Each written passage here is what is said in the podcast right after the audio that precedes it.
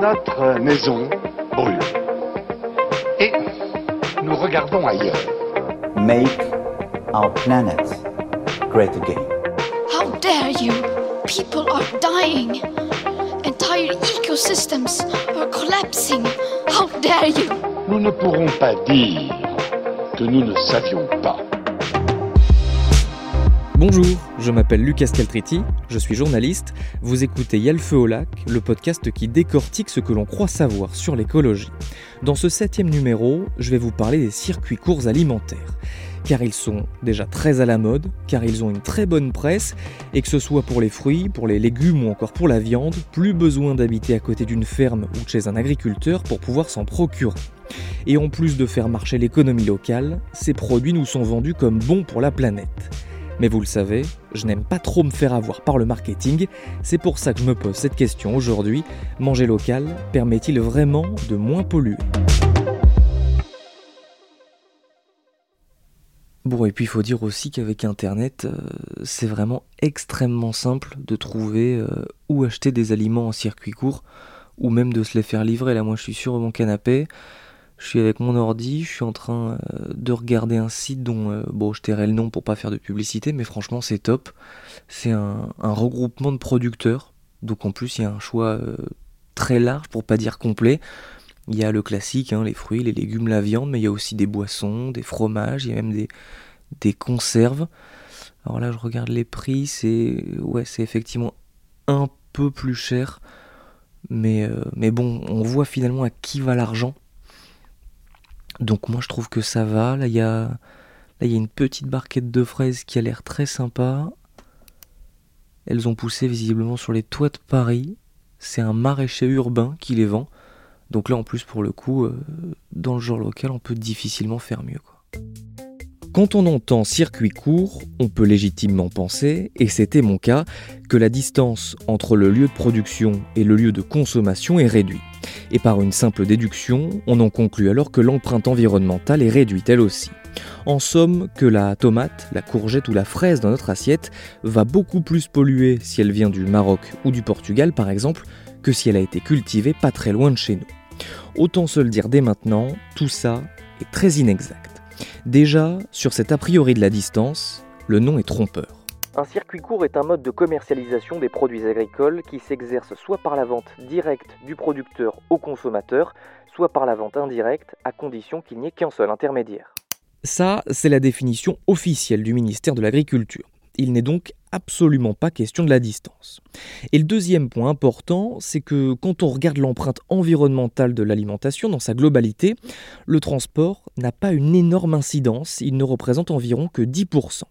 C'est la production qui génère le plus d'émissions de gaz à effet de serre, avec les machines agricoles, les engrais, etc. Voilà d'ailleurs ce qu'explique l'ADEME, l'Agence de la transition écologique, dans un rapport de juin 2017. En termes d'impact sur l'environnement, la diversité de ces circuits ne permet pas d'affirmer qu'ils présentent systématiquement un meilleur bilan environnemental que les circuits longs, notamment en matière de consommation d'énergie et d'émissions de gaz à effet de serre. Alors pour bien comprendre tout ça, j'ai contacté Gwenaël Raton. Elle est géographe, chercheuse à l'université Gustave Eiffel de Lyon, et si j'ai voulu discuter avec elle, c'est parce qu'elle étudie le transport de marchandises et la logistique des circuits courts alimentaires. Si on s'intéresse au bilan environnemental du transport en circuit court, on s'aperçoit que c'est un bilan qui est en demi-teinte. La raison de ce bilan en demi-teinte, ce sont les caractéristiques du transport en circuit court. Il faut bien comprendre que ce sont des flux fragmentés. On a de petits volumes qui émanent d'une multitude de fermes éclatées sur un territoire et à destination de points qui sont souvent relativement proches mais qui ne sont pas toujours concentrés. Ce sont aussi des trajets qui sont assez fréquents, de petites quantités transportées dans de petits véhicules, le plus souvent des véhicules utilitaires, et avec de très nombreux retours à vide. Si bien que lorsqu'on compare les trajets locaux en circuit court et les trajets en circuit long, en ramenant au kilomètre parcouru et à la tonne transportée, on n'a pas systématiquement un meilleur bilan environnemental pour les circuits courts. Alors, ceci est lié à la méthode, ainsi qu'au type de véhicule utilisé, et donc à sa capacité à transporter un certain volume. Pour vous donner un exemple, les émissions par kilomètre parcouru et par tonne transportée sont 10 fois plus faibles pour un poids lourd que pour une camionnette. Pour un cargo, les émissions au kilomètre parcouru et à la tonne transportée sont 100 fois plus faibles. Donc, au regard de la quantité transportée, le circuit local n'est donc pas systématiquement le moins émetteur en gaz à effet de serre. Et surtout, ce qu'il faut retenir selon moi, c'est qu'il y a un fort enjeu lié à l'amélioration des taux de chargement dans les circuits locaux. Le levier d'action ici, il est donc surtout organisationnel. Tout cela est vrai, sauf pour une seule exception, quand les aliments sont acheminés par avion. Dans ce cas-là, le bilan carbone du transport des circuits longs devient très mauvais, mais ça ne concerne qu'une infime partie des produits qui se retrouvent dans les rayons de nos supermarchés. C'est le cas par exemple de la mangue de Côte d'Ivoire. Bon, mais revenons à nos circuits courts. Finalement, si le bilan du transport n'est pas si bon, c'est notamment à cause de leur principe fondamental, c'est-à-dire la réduction du nombre d'intermédiaires. La limitation du nombre d'intermédiaires a fait porter sur le producteur un certain nombre de tâches supplémentaires qu'il n'avait pas forcément à prendre en charge en chaîne longue. Alors ce sont des tâches logistiques, par exemple prendre les commandes, préparer les commandes comme les paniers, stocker les produits avec une variété souvent plus importante de produits et donc de procédés de stockage. C'est aussi conditionner les produits et puis réaliser des tâches de transport en aval pour aller livrer les clients, en amont pour conduire les bêtes à l'abattoir, ramener les colis ou approvisionner son point de vente à la ferme. Et donc l'ampleur des tâches à réaliser peut poser de vraies problématiques organisationnelles sur les fermes qui vendent en circuit court. Finalement, on comprend mieux pourquoi on n'a pas systématiquement un meilleur bilan environnemental pour le transport en circuit court. Le transport en circuit court, il est réalisé par des non-professionnels, avec des flux qui sont fragmentés sur les territoires et des taux de chargement qui ne sont pas optimisés. Le défi actuel, c'est donc de trouver un équilibre entre optimiser ces taux de chargement, accéder à une rentabilité pour l'exploitation et puis avoir un meilleur impact environnemental tout en gardant les liens, la force des liens entre les acteurs de ces chaînes courtes. Et quand on parle du transport, il ne faut pas oublier celui du consommateur. Oui, car le trajet entre chez soi et l'endroit où on va faire ses courses, surtout si c'est en voiture, eh bien ça compte. Alors, il peut être une source plus importante d'émissions de gaz à effet de serre que le transport de marchandises.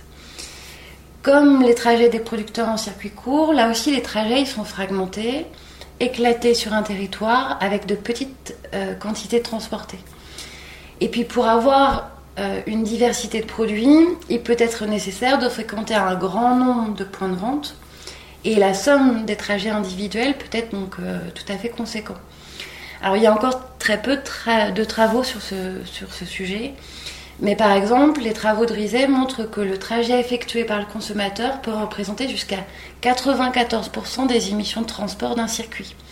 Ça, c'était le cas appliqué à la pomme en vente directe à la ferme dans le Limousin. Bon, ça, ce n'est qu'un cas très particulier, mais ça montre quand même les limites du système. Donc, pour être plus pertinente, l'évaluation environnementale, elle doit aussi prendre en compte les déplacements des consommateurs, voire même des employés. Ces déplacements qui sont liés aux caractéristiques des territoires qui sont desservis et à leur nature.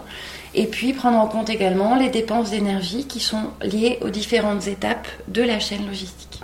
Et avant de laisser Gwenaël Raton, je lui ai posé une toute dernière question. À quoi ressemble un bon circuit court écologiquement en termes de transport ? Le circuit court durable, c'est également un circuit qui est adapté à son territoire, un circuit qui est au plus près du consommateur, dont le système de distribution est optimisé.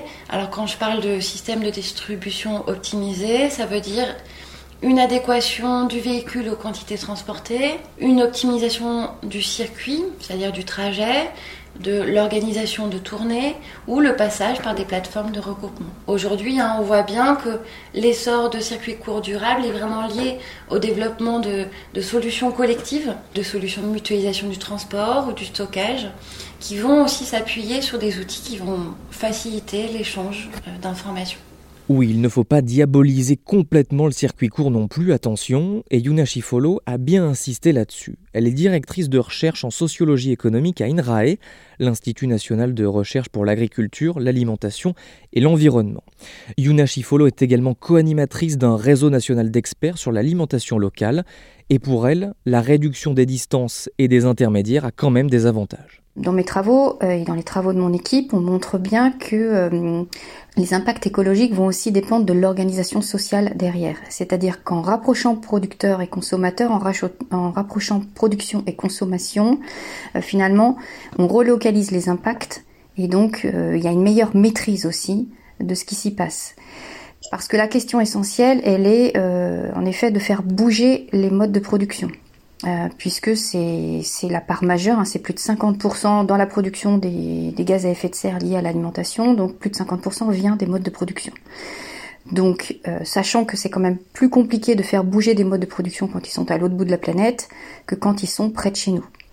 On peut avoir un impact en tant qu'acheteur, qu'on soit consommateur privé, particulier ou acheteur public, on peut avoir un impact sur la production près de chez soi et finalement donc entraîner donc une écologisation des pratiques agricoles qui finalement contribuera à un impact plus positif sur l'environnement. Donc c'est en ce sens que raccourcir les distances permet justement plus de contrôle, plus de maîtrise, plus d'influence de la part des acheteurs qu'on en aurait si la production reste dans des terres éloignées qu'on ne peut pas voir, observer, contrôler, influencer.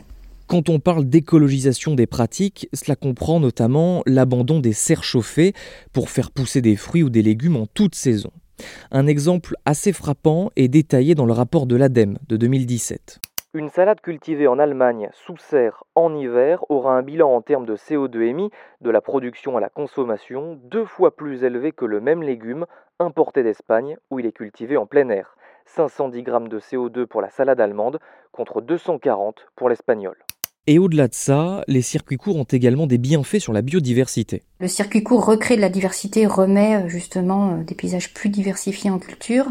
Ça contribue au maintien des paysages, c'est aussi par exemple les ceintures vertes autour des villes. C'est aussi de la nature en ville, c'est aussi des fermes en ville. La végétalisation justement de zones urbaines et périurbaines, ça c'est des fortes attentes vis-à-vis par rapport des citadins. C'est aussi pour ça que les élus le font.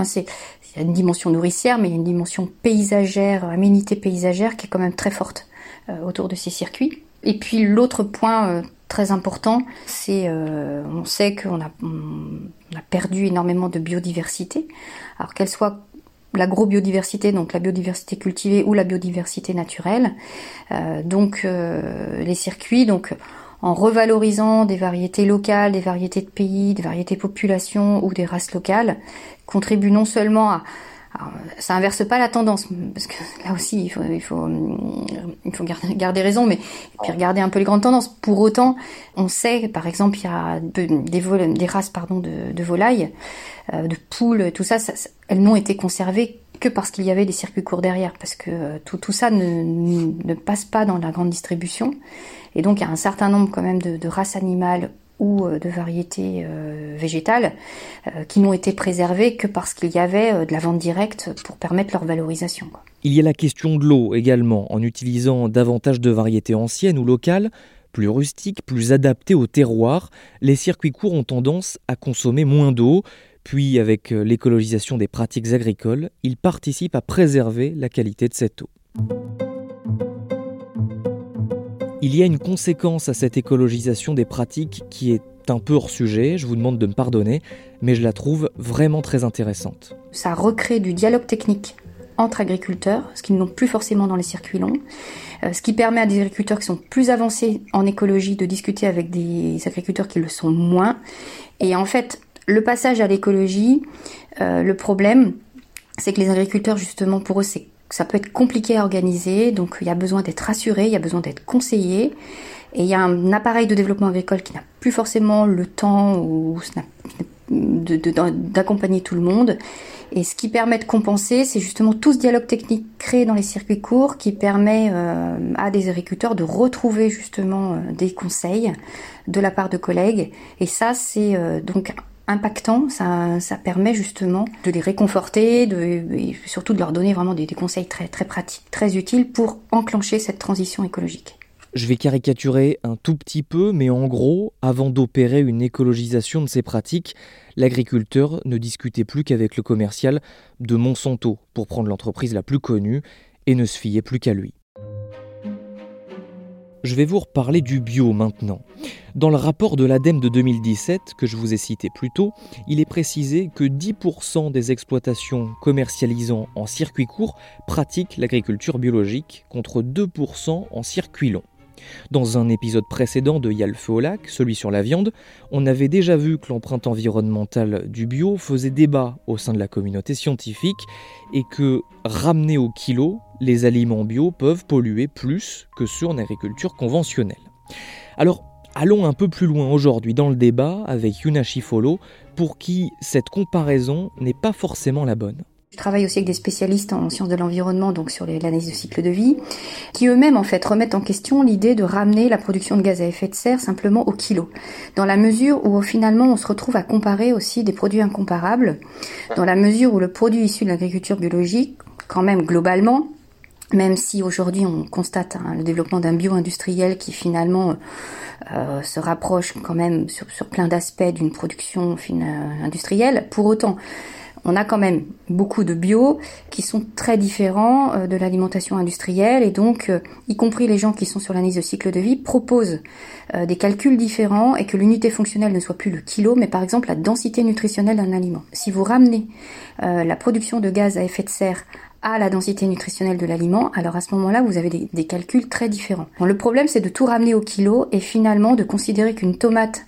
produite en agriculture biologique, vendue en circuit court, donc qui ne sera pas passée en chambre froide, qui aura été cueillie à maturité, qui sera issue d'une variété ancienne et goûteuse, vous la comparez à une tomate produite en agriculture intensive, qui sera passée en chambre froide, qui aura perdu un certain nombre de vitamines et de propriétés nutritionnelles, enfin bref. Et donc, en effet, ramener au kilo, la tomate industrielle donc sera moins impactante, mais pour autant, si on regarde la densité nutritionnelle, on est vraiment sur des produits très différents. Yuna Chiffoleau le disait à l'instant, il y a un développement assez important d'un bio industriel que l'on trouve principalement en supermarché. Et dans ces magasins, il y a, et ce n'est pas nouveau, des produits en circuit court. Par contre là, méfiance. Le circuit court en supermarché, autant les autres circuits courts peuvent avoir cet effet un peu impactant parce qu'ils recréent du dialogue technique et tout ça, mais elle montre quand même que les circuits courts en supermarché, par contre, ils entraînent pas l'écologisation des pratiques. Pourquoi ? Parce qu'ils restent soumis à la norme zéro défaut. Et pour avoir zéro défaut, c'est-à-dire que le supermarché, même s'il traite en circuit court, même s'il achète directement à un producteur agricole, sans passer par la centrale d'achat, le supermarché ne va pas accepter des produits qui ne sont peu ou pas calibrés, qui peuvent être tachés, qui peuvent être tordus. Or, il n'y a pas photo. Pour avoir des produits nickel en apparence, en supermarché, il faut traiter. Il faut traiter en amont. Alors, peut-être on traite un peu moins de façon à ne pas avoir de résidus de pesticides au final dans les étals, où on utilise des produits qui se dégradent plus vite, surtout en fin de campagne de production, mais pour autant, on traite. Donc le circuit court avec la grande distribution, parce qu'il y a toujours cette norme zéro défaut, donc derrière, il y a quand même des traitements, et donc c'est le circuit court qui ne provoque pas cette écologisation. C'est aussi un circuit court qui exige de l'emballage. Il faut quand même même si l'appro est directe, le producteur, donc c'est lui qui va livrer ses produits, et il faudra qu'il continue à le faire en cagette, avec si c'est des fruits, avec chacun des petits supports en plastique pour mettre les fruits, tout ça. Donc voilà, il y a encore tout cet emballage qui continue. Voilà, la grande distribution, quand elle fonctionne en circuit court, elle ne change pas ses règles. Et parce qu'elle ne change pas ses règles, donc il n'y a pas justement cette transition écologique. Bon, et puis pour résumer, comment faire pour utiliser les circuits courts alimentaires de façon écologique ? Méfiez-vous donc déjà de ceux en supermarché. Si vous allez directement chez le producteur, discutez avec lui, parlez d'écologisation des pratiques agricoles, où il en est, ses difficultés, ce que ça lui apporte. C'est le meilleur moyen pour faire avancer les choses. Ensuite, privilégiez les produits de saison. Comme ça, vous êtes sûr qu'ils n'ont pas poussé dans des serres chauffées. Si vous le pouvez, ne prenez pas la voiture pour faire vos courses, c'est toujours ça de gagner. Et puis gardez quand même à l'esprit que des haricots venus en cargo auront toujours une empreinte carbone bien inférieure à un steak de bœuf vendu en circuit court.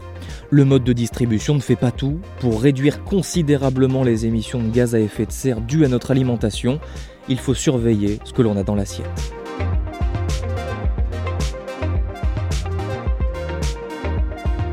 Vous venez d'écouter le 7e épisode de Y'a le feu au lac, un podcast Ouest-France.